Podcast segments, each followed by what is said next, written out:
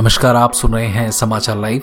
मैं हूं त्रिभुवन शर्मा, आपके सामने फिर हाजिर देश और दुनिया की 5 बड़ी खबरों के साथ।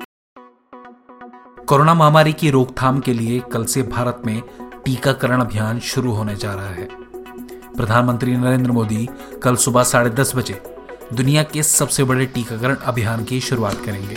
पीएमओ ने एक बयान में कहा कि 16 जनवरी के दिन सुबह 10:30 बजे प्रधानमंत्री मोदी वीडियो कॉन्फ्रेंसिंग के जरिए टीकाकरण अभियान की शुरुआत करेंगे।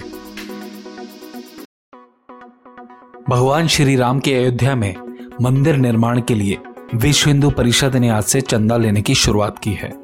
यह शुरुआत उन्होंने देश के प्रथम नागरिक यानी राष्ट्रपति रामनाथ कोविंद से की है। राष्ट्रपति ने मंदिर निर्माण के लिए वीएचपी को 5,01,000 रुपए का चंदा दिया है।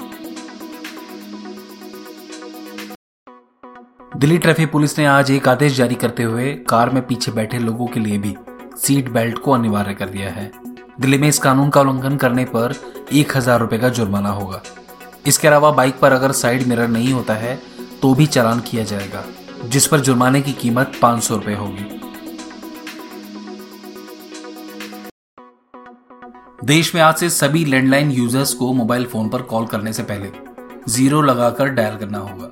टेलीकॉम विभाग ने इस बारे में एक निर्देश जारी कर दिया है। पिछले साल ही नवंबर महीने में इसे लेकर नया नियम बनाया गया था, जिसे आज से लागू भी कर दिया गया है। महाराष्ट्र के पुणे से एक शर्मनाक वाकया सामने आया है।